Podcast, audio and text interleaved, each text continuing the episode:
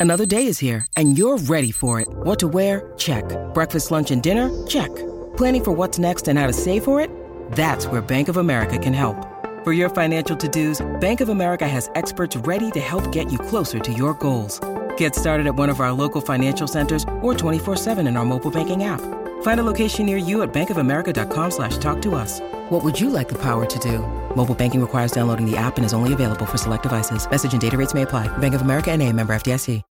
When you need mealtime inspiration, it's worth shopping Kroger, where you'll find over 30,000 mouthwatering choices that excite your inner foodie. And no matter what tasty choice you make, you'll enjoy our everyday low prices, plus extra ways to save, like digital coupons worth over $600 each week. You can also save up to $1 off per gallon at the pump with fuel points. More savings and more inspiring flavors make shopping Kroger worth it every time. Kroger, fresh for everyone. Fuel restrictions apply.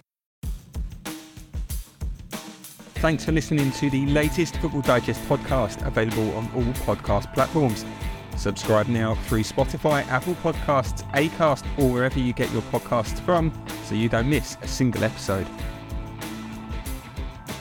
Good morning and welcome to the weekly Football Digest podcast. Thanks so much for joining us. And it feels like the gang's back together after quite a long time. Were sort of various people not not here and sort of various times apart. So it's lovely to be reunited with uh, Jeremy Cross, Andy Dunn, and Matt Dunn. So chewing the fat, talking the. Um, talking what's just happened in the in, in, in the in the Premier League and looking back at the um, uh, what's happened so far, and indeed sort of kind of a little bit forward to um, Euro 2028. I mean, blimey, is Harry Kane really going to be playing on until uh, until he's 34, going on 35? Let's let's see. That's a remarkable achievement. England have got a couple of games, if you haven't noticed, and um, you know, uh, uh and, and uh, let, let, let's get stuck into that. What does Gareth Southgate need out of out of that? And then perhaps a little look at the um, the, the Howard Webb mixed um, mixed up show. Really, what do we what do we make of that? guys. But um, let's look at let's look forward to, shall we? Perhaps the uh, you know sort of games that have just gone in the in the Premier League. Um, Andy, you and I were both at the Emirates on, on on Sunday, and what did you what did you what did we take out of that Manchester City and uh, visit to Arsenal? And kind of does that give Arsenal extra hope that they might be able to overhaul the champions this season? What do you think? It gives, and Dunny was there, of course, mate. Yeah, yeah, yeah, yeah, yeah, yeah. I know. um, I tell you what, it gives. Oh, um, I wasn't. I wasn't making you an exclusive part of it. Please don't worry. Just so you're all encompassing done. Um, I, t- I tell you, it, it, it does. What it does, it doesn't just give Arsenal hope. That performance from Manchester City doesn't just give Arsenal hope. It gives Liverpool hope. It gives Tottenham Hotspur hope. It gives Newcastle United hope. It gives everyone who has pretensions of making a title challenge. Um, the City are going through a spell, albeit only a two-game spell in the Premier League. We'll ignore the Carabao Cup um, defeat for now, but it gives it gives them hope that the, the City are not um, unbeatable. Far from it. That they are one or two injuries away from being very fallible as they were on Sunday. The Pep Guardiola does not always get everything right, which he certainly didn't on Sunday with his team selection, formation, and tactics. It gives everyone hope that Erling Haaland is not going to run riot again like he did last season. Um, you know, people were saying people I know people on social media were, were, were laughing at the idea that it was a result that blew the title race wide open after only however many games it is eight to nine. But what it did is showed, I think, that it is going to be a title race, a multi-team title race this season. That's what we're going to have. I, I mean, I wasn't even when City won their first seven Premier League games. I was not. I, I saw probably. I think I probably saw four of those live, and I was never mightily impressed by their start to the season, even though they were winning games. Um, and that just confirmed it on on Sunday. They look like a team, a squad that hasn't, strange enough, hasn't got the depth that it maybe has had in the past.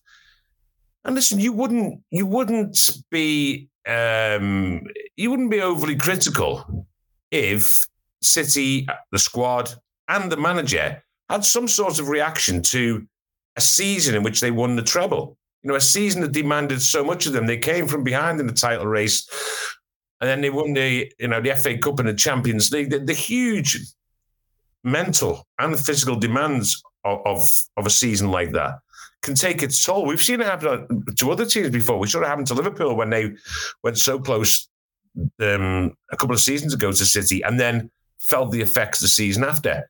So yeah, what I think what I think it did. Never mind the the Arsenal um, ramifications, the ramifications for the whole Premier League, I think are good. It was a terrible game, by the way. It was an awful football match, probably the worst I've seen this season. It was probably the worst football game I've seen since 24 hours earlier when I watched Manchester United versus Brentford. But what it did was, I think, showed everyone that this is going to be a three, four, even five horse title race, and that can only be good. Yeah, just just quickly, you, you I think I'm I might be going mad here, but didn't you tip Liverpool for the title? I did tip Liverpool for the title. Yes, I tipped Liverpool for you the title. By that. Stand by that. I stand by that 100. percent I was actually mm. off when uh, I think the the um, our, our writers our writers said no excuse. No, no, no, no, nothing of the sort. Our writers, I think, did it, did a online debate last week saying had they changed their mind you know, after this first segment of the season up to, the, I was I was off, so didn't contribute. However, not at all. I, in fact, my belief that Liverpool, well, I'm not going to say will win the title, but will be absolutely right there in contention to win the title right up until the last game of the season, and I think we'll win it. Is stronger than it was at the start of the season. I see their attacking options are fantastic. I see them coming off the back of a season that wasn't great for them, but almost refreshed. They made key signings um, and got rid of players for Fabinho Henderson, brought in Szoboszlai and and Mac Allister. And yeah, I, listen, I, I, think that they would have watched and Klopp would have watched that game between Arsenal and Man City, albeit slightly disappointed with what his side had done early in the day at Brighton. But he would have watched that game and thought, you know what, we've got nothing to fear, nothing to fear at all. Mm, yes, it's. Uh yeah, it, is an interesting one. Szoboszlai is obviously my new favourite player. But um, Matt, did you did you did you think that sort of kind of you know the uh, City are? Did you take away from that that City are sort of there to be shot at this season? Oh, very much so. Yeah, um, I have a few favourite moments through the history of the Premier League. Um, 2005, when Chelsea went to Blackburn and absolutely fought tooth and nail to be a really spiky Mark Hughes side to show that as well as being a good team, you have to be prepared to battle for your titles. Uh, and that was always stuck with me. Uh, two years later, Alou Diaby jumping nine foot out, six foot four inch Alou Diaby jumping nine foot in the air to escape a tackle from five foot ten inch Andy Griffin, which he never actually made, also showed why Wenger was never going to win a title because Arsenal at that stage didn't have the resilience to, to meet the physical challenges that are presented by various teams.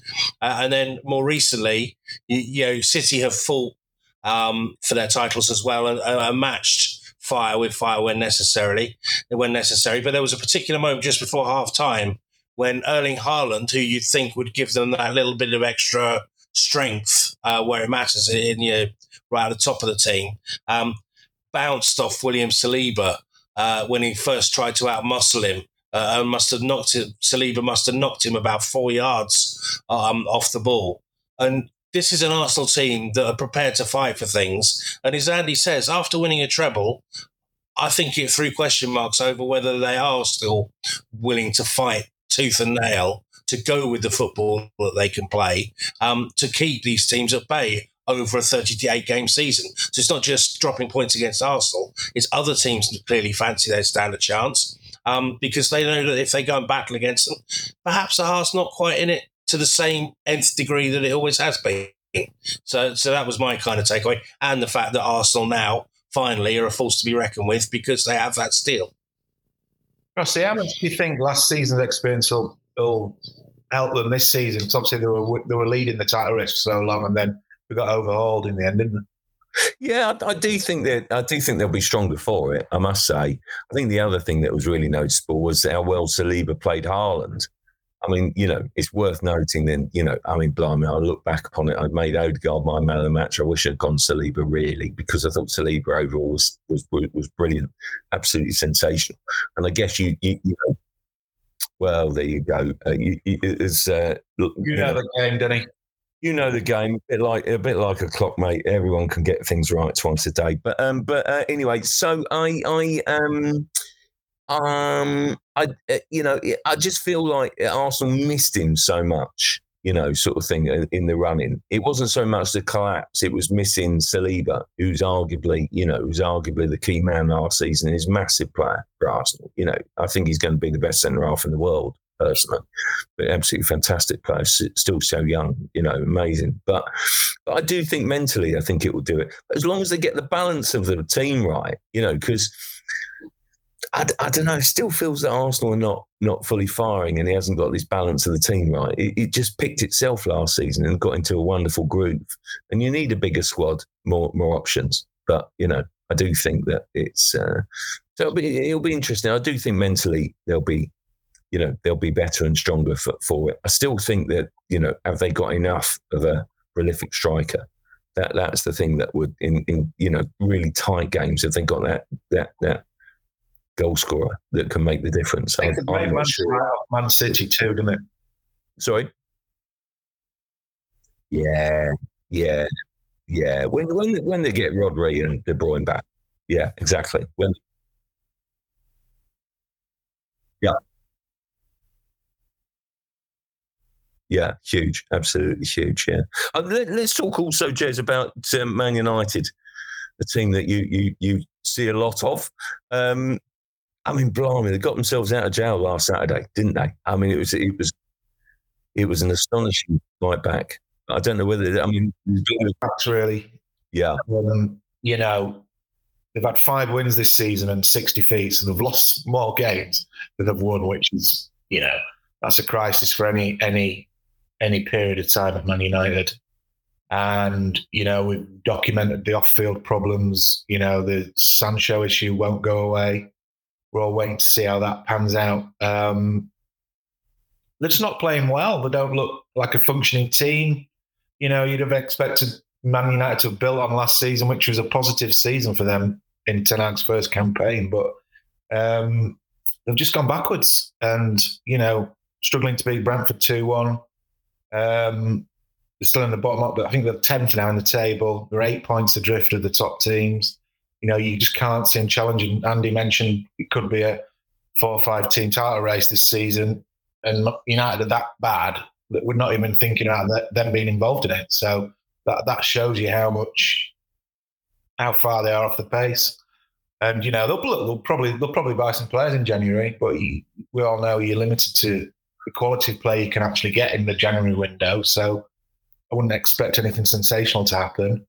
Um, you just look at them and think that will they finish top six? I don't think they will. I mean, you'd expect them to improve, but I can't see them finishing in the top six when you look at the teams that are challenging at the top end of the table this season. The standard's gone up again. Yeah. Uh, Andy, you're shaking your head. I don't think not in no, not in disagreement, but in agreement. No, no, not in disagreement. In in agreement of the idea. No, United won't finish top six. Yeah, I mean they were so lucky to beat Brentford. I mean, listen, Brentford weren't very good, and Brentford were also architects of their own downfall in the you know, they're 1 0 up in the second half. They just dropped deeper and deeper and deeper. They still thought they, they were still hanging on quite comfortably, but, you know, that still invites that that that big ball, the long ball into the box, and a you know ball falls to someone who, who puts it away into. What McTominay did twice in the 93rd and 97th minute. But you know, Brentford weren't very good, but United were for ninety minutes were actually even worse. You know, I, I mean, I, I was again, I've seen quite a bit of them this season, and they, they seem to be getting. I mean, the thing is, is it had Brentford, and we know the issues they've got up front. Had Brentford had a bit more ambition and had anything more up top, then they would have been. They could have made themselves out of sight because any team now that plays against Manchester United and this Manchester United defensive organisation, which is strange, really, because they were they were they were relatively, you know, I mean, they, they had the odd game when they let a lot in last season, but they were overall weren't too bad defensively. They're actually shocked at the moment every time, and I understand it for the Brentford game, for example. You know what would have been your first choice? Well, Ten Hag's first choice back four, which would be one assumes Wan-Bissaka, Varane, Martinez, and Shaw were all injured. So I understand the issues he's got, but even so, they look so vulnerable every time a team attacks them. And, and those of us who were out in in, um, in Munich for that game saw that how they conceded four and could have conceded eight. So I just don't see. I don't know. I, I, I don't see. I, I I think Jeremy's quite right. I think right. We can name five teams off the top of our heads uh, in Newcastle, Liverpool, Man City, Arsenal, and Spurs, who they will not finish above. I mean, simple as that. So that that's five to kick off with, and then you know there are plenty then who you think, well, are they going to finish above West Ham? Are they going to finish above Brighton? And the answer, you know, is, is probably none. So no, I, I don't see. And with the ongoing issues with Jadon Sancho, with Harry Maguire, who spoke very well, obviously, the England camp this week about his frustrations, and I understand those frustrations. I don't really see much much progress. Simple as that. The pressure at United is like at no other club in England. And when you're treading water like they appear to be doing now, it just it will just never go away. That pressure it swallows managers up. It did it. It happened to David Moyes. It even happened to Van Gaal and Mourinho. You know, two two great managers who won a lot of trophies. So you fear for you fear for tonight. The one thing he's got still going for him is that the fans haven't turned on him yet. Yeah. Once they do, once they do, he is he is dead man walking at Old Trafford. Wow. Do you think he's still got the players? Well, you wouldn't you wouldn't say so on looking on performances, would you? You, you judge that you, you answer that question by looking at how well players play for the manager and then just not putting it in, are they? You know, Casemiro's just a, he was a great last season. He's a shadow of the player he was last season. Mm. Rashford struggling. You know, where the where where the goals going to come from for United? Well, relied on Scott McTominay last weekend to get two. He's not even been in the team, so you know, it just like feels like he's putting square pegs in round holes.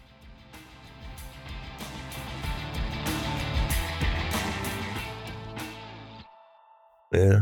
Mm, blimey. There you go. Yeah, grim, grim for United. But I tell you what, this week has delivered. And you know, I like a tub thumping moment, really. Um, Euro 2028. What a fantastic day for English football. Uh, Tuesday was, Matt. Um, actually, we all sat down with uh, with with Harry Kane, didn't we? And sort of kind of heard his uh, heard he's pledged to, to, to be fit and firing for, still for um, Euro 2028 uh, when he'll be 34, going on 35 that summer. And, um, you know, but also it's another final at Wembley, which is remarkable when you consider it was the Euro 2020, and obviously played in 2021 final there. The women's final, which they, the Lionesses obviously roared and won that, and then basically got the Champions League final next June, um, it's just remarkable. Another final at Wembley, and and and the joint UK and Ireland bid overall. Just what what you know? Tell us, Matt. You know, we're right to be excited about this, and we put on a good tournament, don't we? Yeah, football's coming home, and in this world of Amazon delivery, that if we're not there, then they're going to deliver it to our neighbours, so that uh, you know they'll they'll go we go and collect it from there. Um, fans will travel all over Britain to to watch these games, and we are Euro 2021 uh, final aside, which I think we've learned a lot of lessons from. Um, it's you know what happened with the Lionesses, what what was happening in other sports recently with with us hosting games is that if we can't win them, then we can sure as hell put them on. Um, so yeah, it'll be a great tournament. It'll be there won't be any of the problems of COVID. Um, there was a kind of a perfect big storm of problems that hit the Euro 2020 final a year late um, at Wembley that day. Um, and, you know, we didn't do ourselves any credit that day. But the fact that UEFA are willing to come back shows that they understand what the situation was. And, you know, they, they basically, after the, a European Championships that hardly made any money that year, they, they want to swell the coffers and they know we'll buy into, we'll all be there, we'll be filling those seats, we'll be filling the pubs you know, it's going to be a great chance for the whole of Britain. Yeah, we've we've tried to pull apart so much in recent years, but for once we can come together again and celebrate. You know, what should be a great tournament.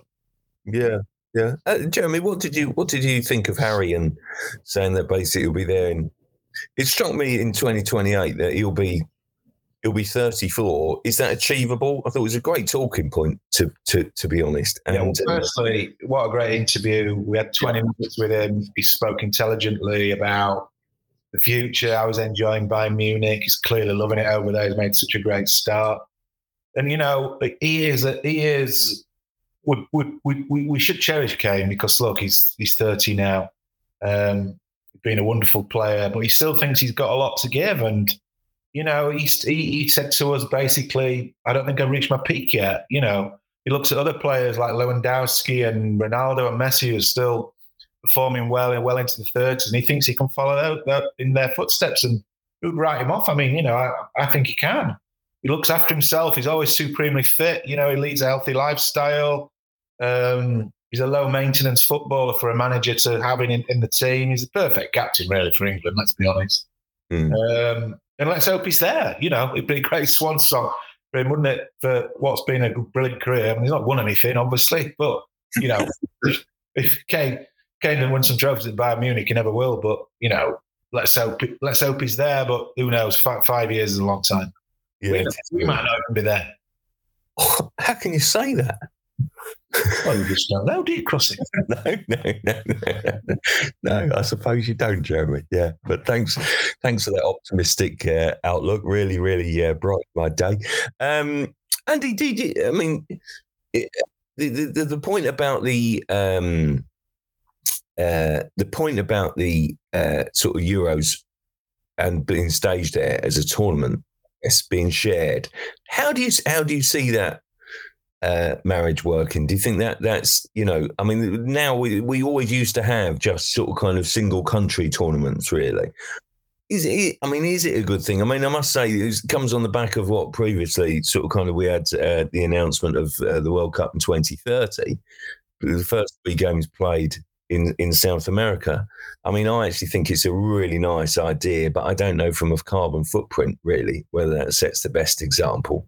FIFA have got a lot to kind of sort of uh, overcome that. Is it a good? Is it a good idea? I mean, obviously we've got we've kind of got various other sort of tournaments across different countries. You know, the next World Cup, obviously, but is it a good idea, or should we go back to the one one country thing? I'd, I'd, prefer to be one country. First of all, I mean, a couple of things on this. You, you know, when you say it's great that football will be spread around in this um, Euro 2028, well, we're already on about the, the semi finals and final being at Wembley. You know, and, and, and no wonder the Welsh Scottish and Irish, you know, don't like us at times when we come in here and talk about football coming home. Harry Kane, is he going to be fit? And let's all play the games at Wembley. This is a UK and Ireland, you know, um, hosted tournament. The venues haven't been decided yet in terms of what will stage what. I only hope that it isn't the case that it's Wembley semi-final, semi-final, and final, because I think that would be uh, just a gross injustice, really. If we're going to have it UK and Ireland, now I think having it in the UK and Ireland, by the way, is slightly different from having it from having a World Cup in Spain, Portugal, Morocco, Argentina, Uruguay, and wherever else is Paraguay is, I think, the, the, the the three opening games. It's probably different than having um, a World Cup in where are we next time? Mexico, Canada, United States.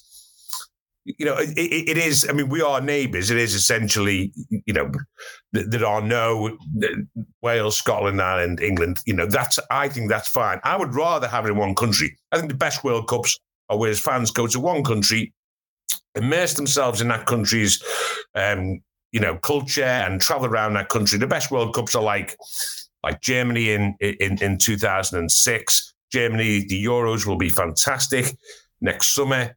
I prefer those. I think, you know, listen, I actually think, and this is a broader point, I'm not as, forgive me, but I'm not as enthusiastic about hosting this 2028 European Championships as as a lot of people are. I'm, re- I'm really not. You know, I listened to Rishi Sunak saying about no one does tournaments quite like we do. Was he, was he referring to the Euro 2021, 2020 final in 21? No one quite does it like that. You, you know, drugged up hooligans with flares in places that you wouldn't imagine outside the stadium. If, if, that's what he's referring to, I've never seen that, by the way. So maybe we, you know, the complacency, the complacency in our authorities, and I include government in this in terms of organising it, is is staggering, by the way. So let's get that right first. You know, so I'm not as, I mean, it'll be good when it's here. That's fine. But what I also, on a, on a broader point in terms of the way these tournaments going now, what is what is quite striking is that what's ever happened? Do you remember the good old days of actually um, when, when there were rival bids for tournaments? When England were putting up Cameron Beckham and giving luxury handbags to FIFA wags, and then only getting two votes for the, for the World Cup. Remember when it was actually now name me a tournament now where actually anyone's competed for it. We get given this uncontested.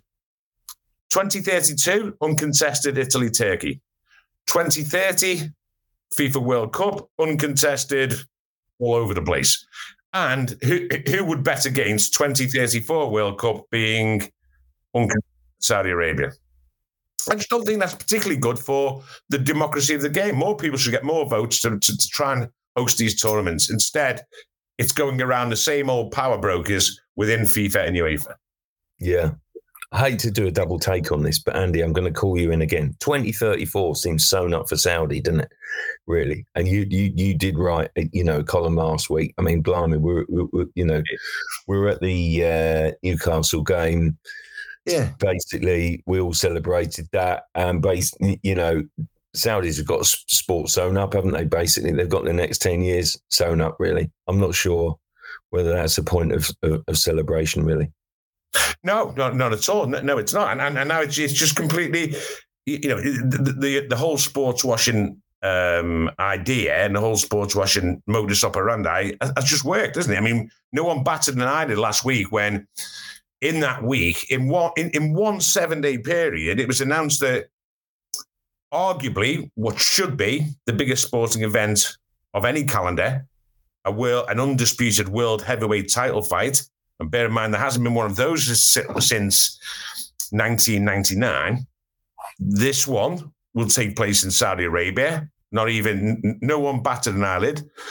No one batted but yes, no one batted an eyelid about, no one mentioned eh, the Saudi sports washing when Newcastle gave Paris Saint Germain an absolute lesson on a brilliant night at St James's Park.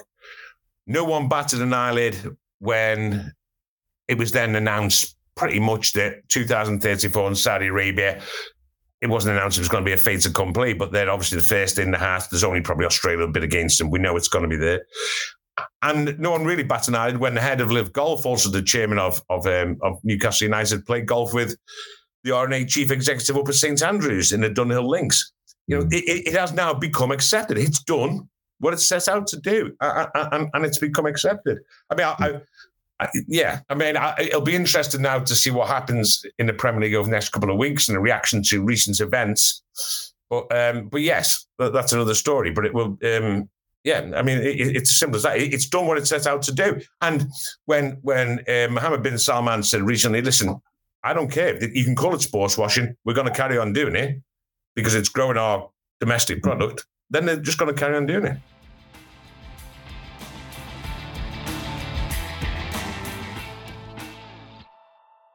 Yeah, absolutely. Yeah, Matt. Matt let's. Um, uh, we were chosen. We were asked, weren't we, to name our our team, our England starting eleven for the Euro twenty twenty eight, which I thought was quite an interesting exercise. Um, I think we all went quite similar, to be honest.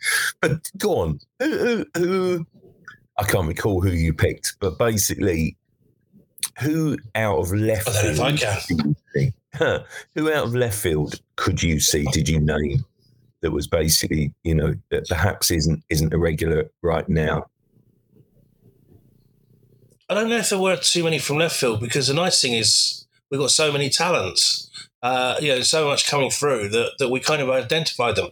Uh, this equivalent to name a 2028 team would be like sitting at the World Cup in Russia and saying, who would our team be now? And so you'd obviously have Dele Alli in there and uh, and the rest of it. So things do change for people. Um, my fear is Phil Foden because I'm still waiting for him to burst onto the scene, and I still think he's a fantastic player. I did put him in my team, but there are so many younger players now coming through and making the same, putting up the same sort of trees that that he did. Um, I went for Kane in the end. I think we're a bit light on a centre forward otherwise. Um, not a lot. So we so we need him to keep those ice packs on and whatever else in the bubble wrap. Um, but yeah, and, and it, I think it'd be interesting to see where people play as well. Trent Alexander Arnold would be a senior player then. Where where would he eventually have migrated to on the pitch? I had him in midfield. I think Declan Rice by then should be just you know really one of one of the world's greatest players in that position. Um, I think he's coming leaps and bounds at Arsenal. But uh, and then Saka, I think, hopefully will have the same energy as he's shown so far, stay injury free, and he could be a hell of a contender. And and um, and I quite like Rico Lewis, but again, where do you put them in? Um, I ended up with him in left back because he's so versatile, just to get him into the team. So uh, so yeah, but there's, there's some interesting candidates there, aren't there? So it doesn't look as bleak as perhaps it did before. You know, do that do that exercise in 2016, and you've got Marcus Rashford and nobody else, haven't you? But uh, it shows how much breadth of talent we've now got um, that has built up over the Southgate era. Yeah, yeah. Jeremy, do, uh, any any from left field from you? I mean, the amazing thing about this is that basically a lot of those players are 20, 21s, 22s, aren't they? Basically, and they should be entering their peak. You know, I know, I know we yeah. was talking about golden generation, but here comes another golden generation. Look, in five years' time, how good is Jude Bellingham going to be? You know, he's already one of the best talents in the world. In five years' time, he probably will be the best midfielder in the world. You know, um, one player I've not mentioned is Cole Palmer, who's starting to settle down at Chelsea now. You know, he, he could well be a, a number nine in the future. Who knows? Um, I think defensively, you've got to wonder. You know, are there some slots there that you're not too sure about who'll be filling them in five years' time? You know, obviously Maguire will be gone, Stones probably won't be playing. Um, so it'll be interesting to see who emerges there. Um, is obviously a candidate, Guehi, so who knows? But left back, who's the next best left back? We don't know who tomorrow's left back's going to be, let alone in five years' time. So that's an issue that we, we should look at, really. You know, um, I know Luke Shaw's injured and um,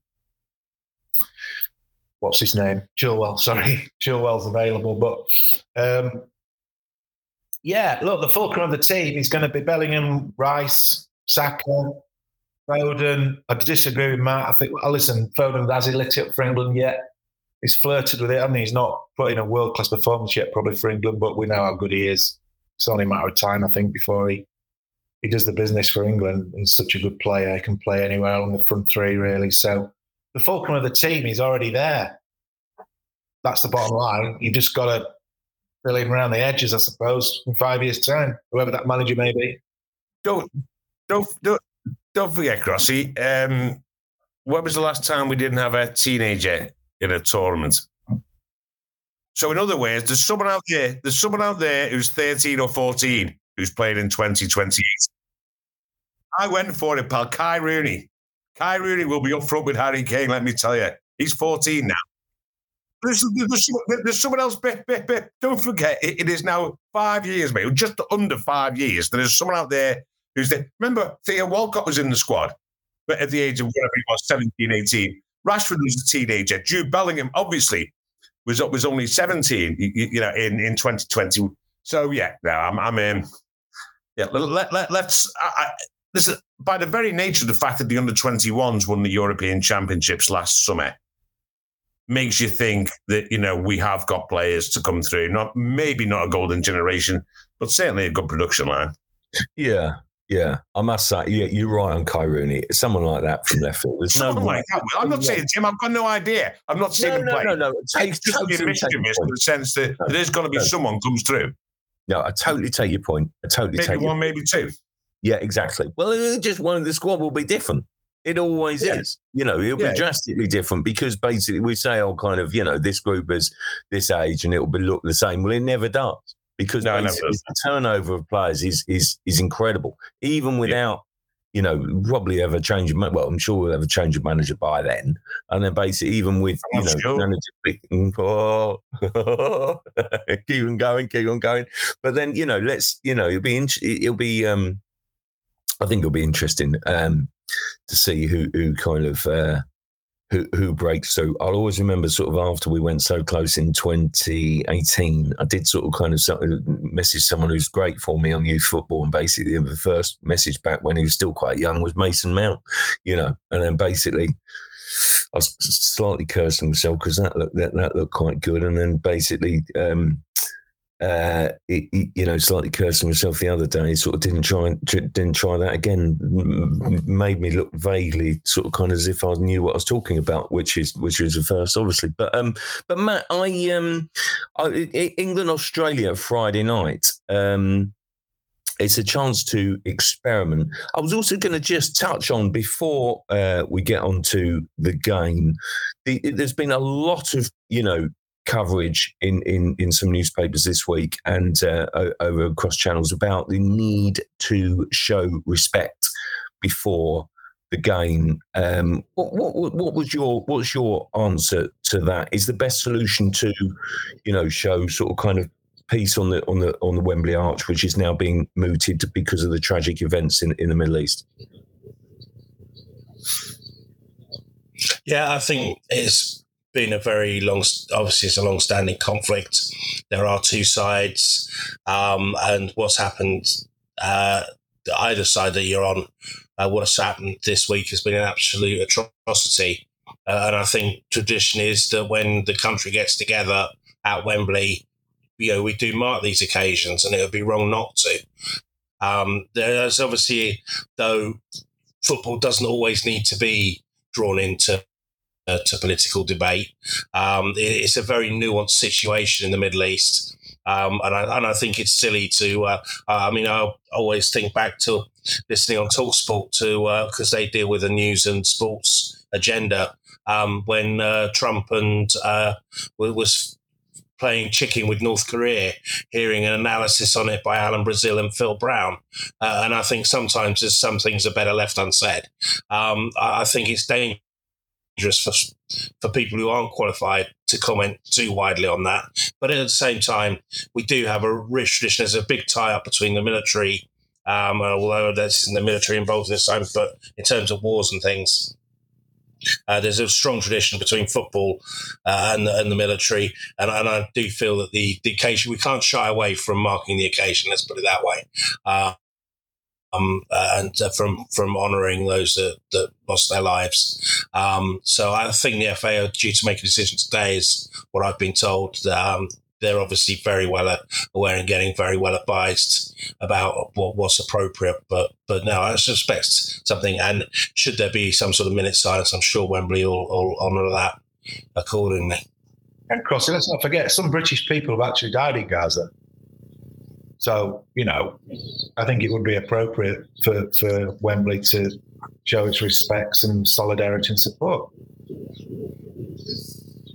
Yeah, but it, it, it, it yeah, I mean, I mean, so, solidarity to, you know, the solidarity interest where, listen, it is, as Donny says, it's a lot more nuanced than that. Clearly, we all know what the issue is. We all know what, what, what, what is, first of all, it, it, it footballs and sports um, sluggishness to actually come to some um, arrangement to mark um, and to honour those and to remember those people who passed in, in, in, these atrocities. You know, does it does it, does it no credit? Listen, you, you, what what we, we were very very very quick to react to other things. That's the point that people will make. The point that you know the for example, everything was aligned so quickly um, when Ukraine was invaded um, to the Ukrainian flag, Ukrainian colours. Um, we saw what Downing Street did after um, Hamas um, made these incursions, these murderous incursions into Israel. So it, we all know that it's put football in a position and sport in a position where they don't quite know how to react to this one, do they? They don't know how to do it and they have been they're not discussing behind the scenes they're discussing we all know they're discussing whether or not well, I'm, I'm, no, no point in skating around the issue. They're discussing whether or not to show solidarity with israel if you've got a service or whatever. And that's the issue and that brings in obviously a whole load of complicated scenarios in the sense that we all know where where money is invested where money comes from into from various parts into football from countries maybe who who aren't as sympathetic to Israel's cause. Let's just put it that way. So that's where it all becomes political. It, it's where it exposes footballs, in particular, and sports acceptance of money and influence from certain states. It's as simple as that. That's why it's just not. You know, and I understand then why eventually now they'll come to this agreement where there will be, um, obviously, they will remember um, those who lost their lives out in Israel and in Gaza um, in some way or other. By the way, I do also think that that you know I've read suggestions this morning that there will not be a minute silence for fear of it being interrupted, which seems to be the case nowadays so many times. I would hope that's not the case. You know, I, th- I think a minute silence here is a time for everyone, whichever, whatever their take, whatever their feelings about this situation, you know, to reflect on, on the horrific loss of life. So let, let, let's hope that that does go ahead. Yeah, yeah, absolutely. I, I, just find this silence been deafening from from campaigners and campaign organisations, which normally, you know, need no encouragement whatsoever to to either tweet or say something publicly, put something out, show support.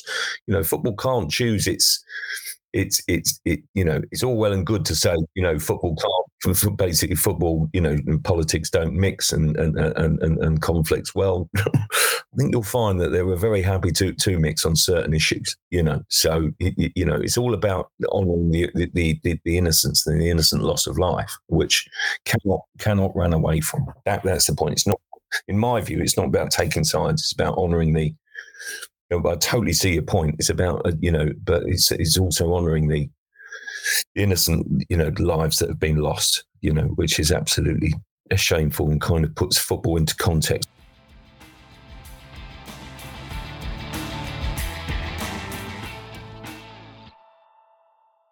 But look, let's let's go back to football and um, and sort of kind of have a look at the game itself. You know, uh, uh, when that kicks off, you know, Southgate uh, we'll talk today ahead of that game.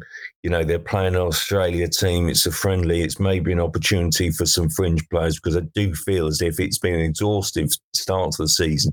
And he'll surely go with, you know, an experimental team against Australia and a full strength team against Italy when they can clinch qualification.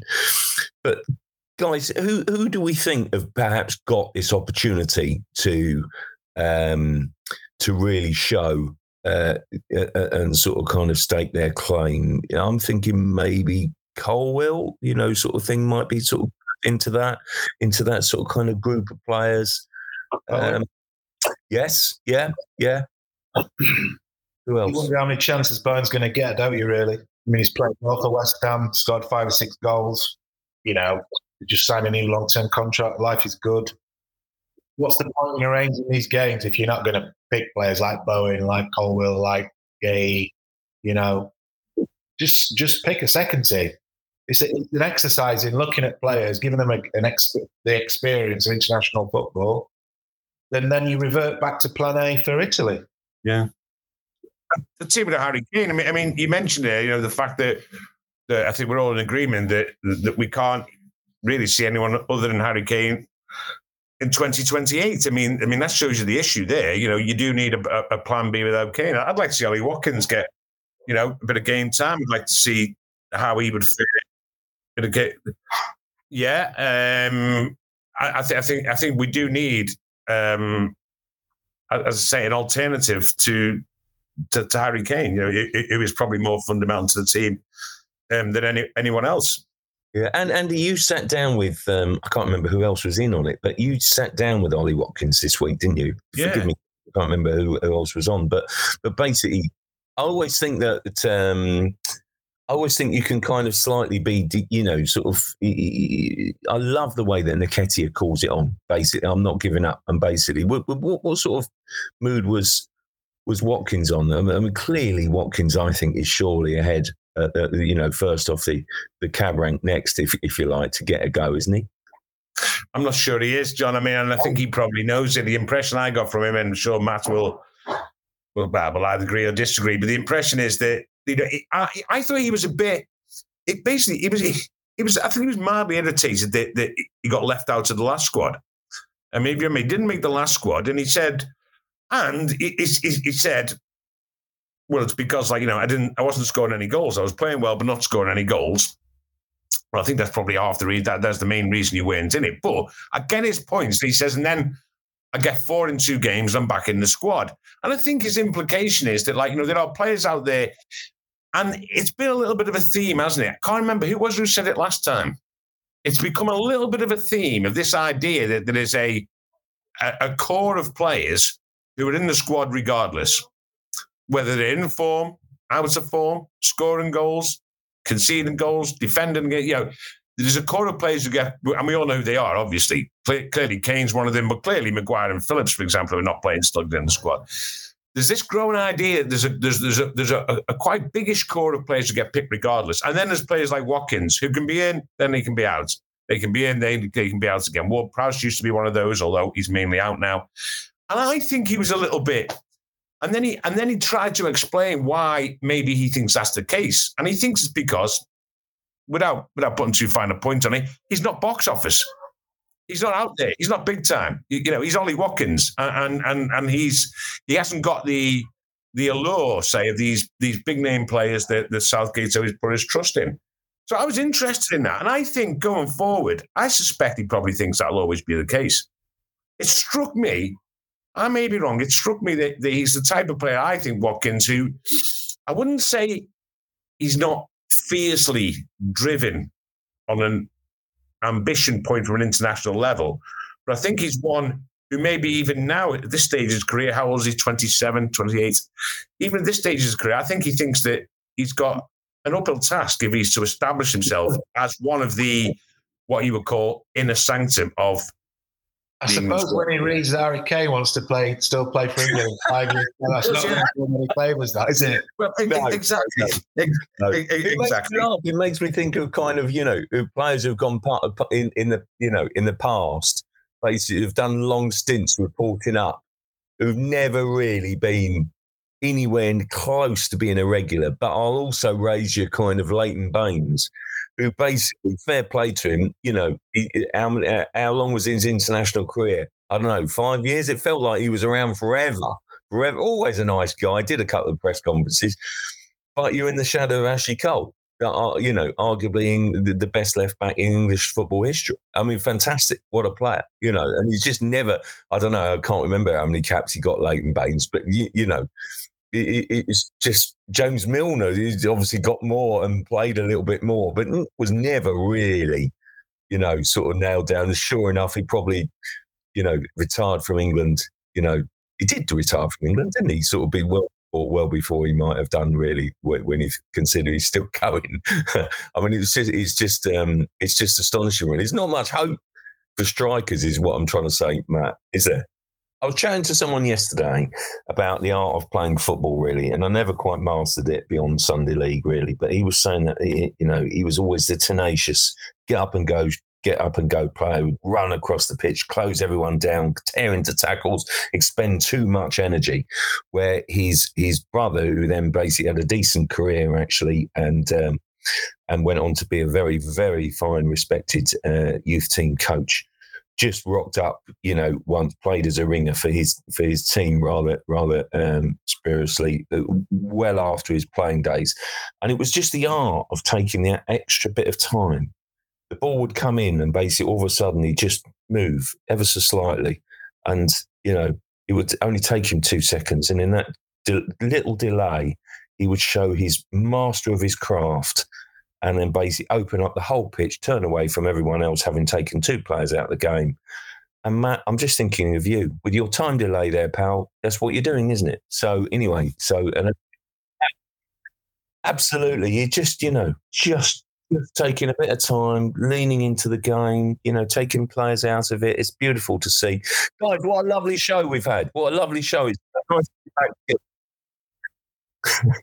back. No, no, it wasn't. No, no. good, good, good try. But no, I did say yesterday, pal. I did say yesterday. Although I did speak to Kolo Touré over the buffet at Arsenal yesterday, and uh, speaking to Kolo is always a delight. There's, there's few people in the world who are quite as enthusiastic and uh, and as nice and as friendly and always welcoming as Kolo Touré. So yeah, still a god in my eyes.